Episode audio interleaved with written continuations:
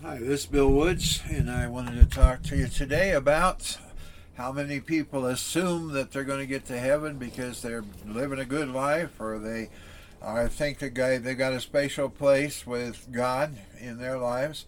I want you to know assumptions can't be trusted. I was thinking about a story that I wrote a long time ago. It said he was so very tired he had to find a place to rest. He was discouraged he searched long and hard for a place to stay the night, and every decent motel and hotel was full. He couldn't sleep in his car. This was the coldest night of the winter so far, and it was snowing, and he knew that he would freeze if he tried to stay in the car. He saw a dirty flea bag hotel that he normally wouldn't even consider, except he was exhausted. He had to get some rest. The desk clerk asked if he wanted the room for an hour or for the night. This tipped him off to how bad the situation really was. He paid the nightly fee and was directed to a filthy little inside room with no windows, no air, no TV, just a worn out bed with sheets that looked like they hadn't been changed for several months. It really wasn't clean enough for someone with his hygiene to sleep in that filth, but at least he'd be warm and safe. He wouldn't be running his car off the road someplace.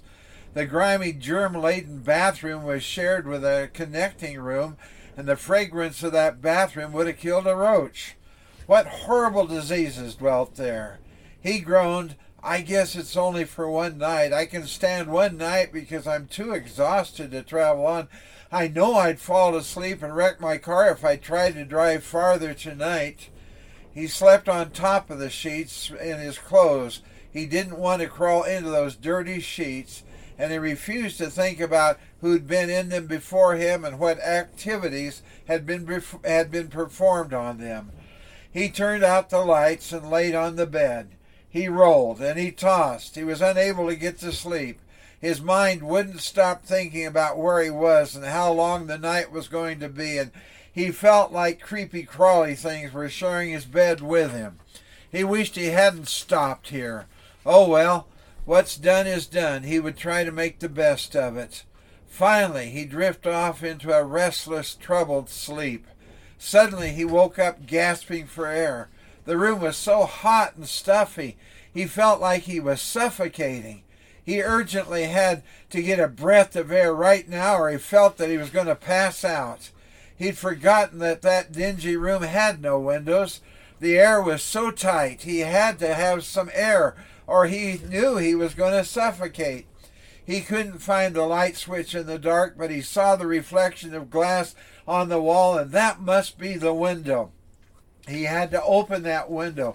He had to have air. His lungs were burning up. He was nearly overcome with panic. He stumbled toward the reflected glass and tried to open the window. It was stuck. He panicked. He could not open the window.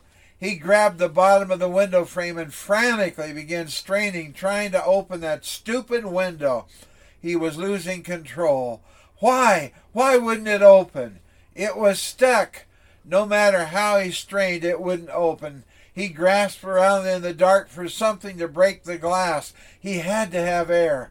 Finally, near hysteria, he jerked his shoe off. He hadn't undressed for bed, and wildly he smashed it against the glass. Several times he slammed his shoe against it again and again. Why wouldn't it break? The pane finally gave way in a noisy crash of tinkling glass. He stood gulping in the air, trying to calm himself, trying to cool down. After gulping air for several minutes, he carefully found his way back to that dirty old bed, trying to avoid stepping on broken glass. He laid down to wait out the night until morning. He felt somewhat relieved after that breath of air. Morning finally came, and to his surprise, he found he had not opened the window but had shattered the mirror. He'd falsely assumed he'd solved his problem for air during the night. He'd relieved his panic by assuming something that wasn't true, something he'd never have believed had there been light in the room. Listen, things are not always as we assume them to be. I can remember when I was in high school, I went out archery hunting for deer with a friend of mine, and we walked and tramped through the mountains looking for deer and came upon a camp where somebody had shot a deer and it was hanging in a tree and and nobody was around. There was a table that had been set up, a folding table. There was a camera on the table, and so my friend said, Well, stand by the deer. I stood by the deer with my bow and arrow and looked so proud. He took my picture. Then I had him stand by the deer carcass, and he looked so proud, and they took his picture. I took his picture, and then we left the camera on the table. I wondered many times since then, when he got those pictures developed, what he must have thought about these two high school kids taking pictures with his deer. You know, if you saw the pictures, you would assume that I had shot that deer, but that assumption would be wrong. I remember one time in Pullman, Washington, when Marty had washed the electric blanket on our bed and she got it all cleaned up and she plugged it back in and she assumed that she put the controls back correctly. But the fact was that in the middle of the night I began to get very hot on my side of the bed and I tried to turn my controls down. She began to get very cold and she would turn hers up. And the more I turned mine down, the more she turned hers up and the hotter it got until finally I just threw the blanket off and said, I can't take it. I was practically glowing red because the fact that I was so hot. Then we found out that she had made the controls backwards and she was turning my controls up the whole time I was turning hers down. We assumed that we had the things right, but the assumption wasn't right. A few years back on CBS World News Tonight, Scott Pelley announced that science has gone back billions of years and found how and when the Big Bang uh, occurred. And now science will be able to answer questions mankind has asked for centuries. Another issue that's been assumed but is dead wrong is the climate change or the global warming that's going on. You ask people back east how much they subscribe to global warming today, and you know, you get all kinds of answers. Most of them probably subscribe to it. Rush Limbaugh stated how puffed up the human ego had to be to think that this generation can change the environment of the world. That's in God's hands, friends. Don't assume that the world is changing because of any kind of eco problems that the, the human race is giving to it. Science has made some wild assumptions based on faulty theories, theories and misconstrued information. And one day we'll find that they're really not in control, that Jesus Christ, God, is still in control. You can't just assume you're on your way to heaven because you live a good and decent life. Don't assume, make sure. Satan's always there to offer assumptions, trying to instill doubt and prove that God's not in control. Listen to me. Any deal, deal that you make with Satan is a bad deal. He is not your friend. He wants to destroy you. He's always offering substitutes, a lesser for a greater. If we barter with him, he'll cheat us and ruin us. Just think about hungry Esau in the Old Testament, how he traded his priceless birthright for a bowl of stew. Stew. He assumed he made a good deal by not starving himself to death. Or Rehoboam assumed he made a good deal when he avoided war by letting Shishak, king of Egypt, take the gold shields. Solomon had made these shields for the temple he replaced and uh, Rehoboam replaced them with bronze shields. He settled for inferior shields. Satan took Jesus to a high mountain and offered all the kingdoms of the world for only one little bow. Esau traded his birthright on the assumption it wasn't that big of a deal if he could satisfy his appetite. Rehoboam exchanged shields and caused people to sin. Jesus refused to trade, refused to bow, and became the Savior of mankind. How quickly is an exchange effected? King Solomon made the shields of gold. Rehoboam, his son, substituted them for shields of brass. Brass. When one begins to barter with the enemy, it isn't long until everything is lost. Like Samson, when he woke up, went out to protect himself as at other times, only to find that Delilah had cut his hair and his strength was neutralized and God had departed from him. Each of these men made certain assumptions. Esau and Rehoboam assumed they were making pretty good deals and would better themselves for their choices, only to find that they really messed things up. Jesus wouldn't be sucked into something like that because he knew what a liar Satan is. In 2 Corinthians 2:11 says lest Satan should get an advantage of us for we are not ignorant of his devices. What will it be? Keep what you have or trade it in for the, what is behind door number 2. Monty Hall made those words famous on the popular television show Let's Make a Deal. The latest MC on that show is Wayne Brady. the game show contestants might start out with $50 or $100, and Wayne will begin making them offers. Let's make a deal, he says. For instance, Wayne might say to a contestant, okay, you can keep the $50 that you already have, or you can trade it in for what's behind door number one, or door number two, or door number three he might show a small preview of what could be behind one of the doors. In one such preview, a group of keys might be revealed, hinting at the possibility that a new vehicle is waiting behind the closed door. The contestant then has to make a decision keep what he already has or trade it for the unknown, which is designed to be very appealing and enticing. In the above scenario, the contestant says, I'll, I'll go for the door with the keys. Wayne says, Well, let's take a look at what is behind the doors you didn't take. Door number one is open, revealing a new refrigerator. Door number three is open, revealing a trip to France. Then, adding a bit more to the stakes, Wayne says, I'll tell you what. You can keep the refrigerator and the trip to France, or you can take it for what is behind door number two. Well, the contestant takes a quick glance at the keys, wondering what else is behind the door, then looks at the refrigerator and, and the trip to France and says, I'm keeping what I already have. The door is open and only a small keychain awaits. The contestant has chosen wisely. Satan loves to play games with Christians. His favorite, of course, is let's make a deal. He wants to bargain with you. He wants to offer you something in exchange for what you already have. His game goes like this Christian, you can keep your joy and peace and fellowship with Jesus Christ if you want to, or you can trade it for what I've got waiting for you behind door number one. Then he'll show you a little preview that is appealing and enticing with all of what is behind door number one. You just won't have time to pray and read the Bible if you choose that, but you'll be too busy with all the goods don't like what Satan's offering behind the door, well, don't worry, there's always door number two. Christian, you can keep your integrity and honesty if you want, or you can trade it for personal gain and wealth. Look at what's waiting for you when you choose door number two.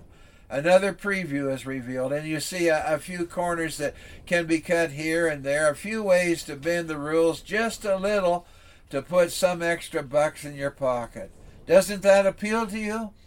Well, there's door number three. Christian, there's no sense in holding on to holiness and righteousness. That's boring stuff. Trade it for worldliness and popularity. Door number three is perfect for you. This time, the preview shows R rated movies and worldly habits and music. It shows skipping church to go hunting or fishing or just sleeping in Still want to hold on to what you have? Well, don't fret, Satan says. Say he has a lot of doors to offer you. You can trade unity and harmony for the latest bit of gossip. You can exchange your marriage for a night of great sex with a flirty coal worker. You can love and trade it for anger, bitterness, and resentment. There are lots of doors available. Yes, there are many doors Satan will hold before you today. Let's make a deal, he'll call out to you. A decision awaits.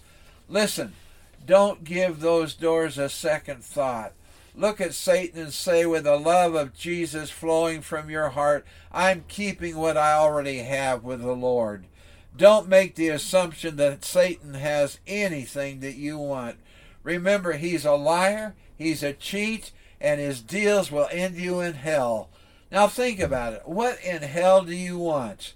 If you don't know Jesus is your Savior. He is offering you forgiveness of sin, a promise to be a joint heir with Him in God's kingdom, and eternal life in heaven. That's a deal that's too good to pass up. In Deuteronomy 30, verse 19, it says, I call heaven and earth as witnesses today against you that I have set before you life and death, blessing and cursing. Therefore, choose life that both you and your descendants may live. You know, when we talk about assumptions, we need to be careful.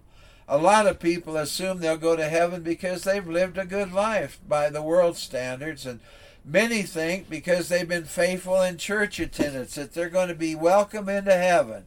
Or they come from a family of devout praying Christians, and God will certainly take all those prayers into account and let them go in.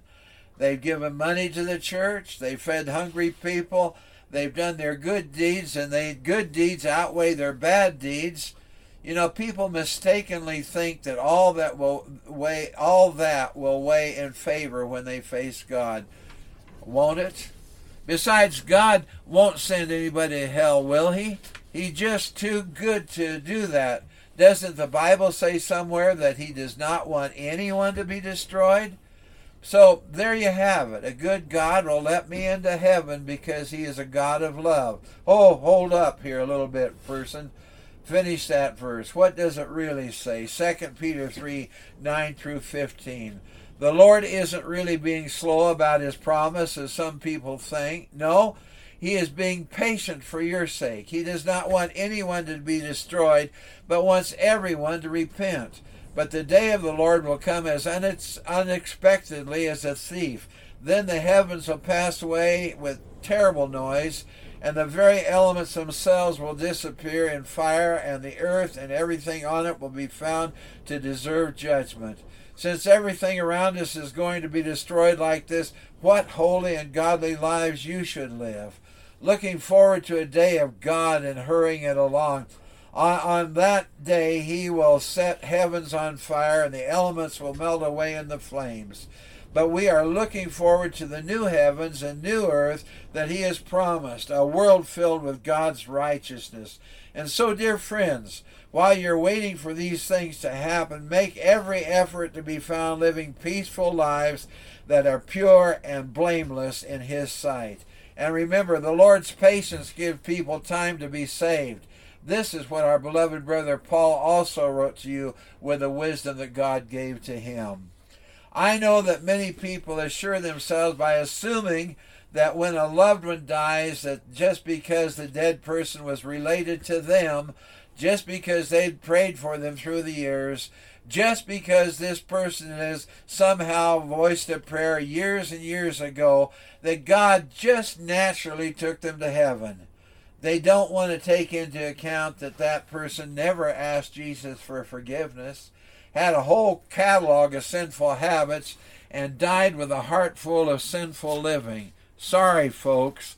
The only deal God is offering is if you confess your sins, He's faithful and just to forgive you your sins and to cleanse you from all unrighteousness. 1 John 1 9. Why don't you take Him up on that deal while you still have time? By the way, Jesus Christ is the only way to heaven. He's the only Savior that you can turn to for forgiveness of sins, for adoption into God's family, and for an eternal home in heaven. If you're counting on some other religious leader in a cult religion, you're going to miss the way. Don't assume that the lies they're telling you will get you to heaven because Jesus Christ is the only way. He said in John 14 6, I am the way, the truth, and the life. No one comes to the Father except through me. And he proved what he said by his death, by his resurrection, by his ascension into heaven, and his promise that he's coming again to take us to be with him. So don't assume you can make it without him. Ask him to be your Lord and Savior today. Dear Jesus, I pray that you'll help people that are listening to this broadcast to realize how important it is. They accept, they confess their sins to you. They repent of their sins.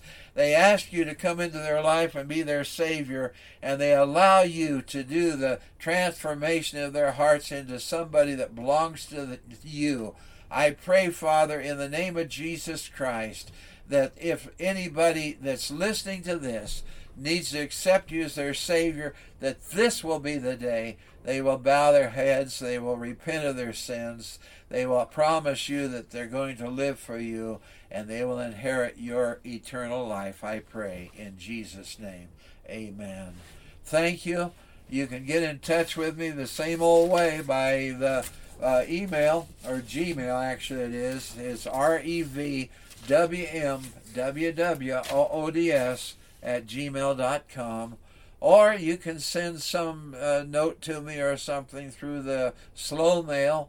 Slow mail address is Box 4031, Sun Valley, Arizona 86029. God bless you. I hope that you know Him as your personal Savior, and I hope that you just don't assume that everything's going to be okay when really, unless you accept Him as your Savior, it will not be. Find the truth. Let Jesus Christ come into your heart and life.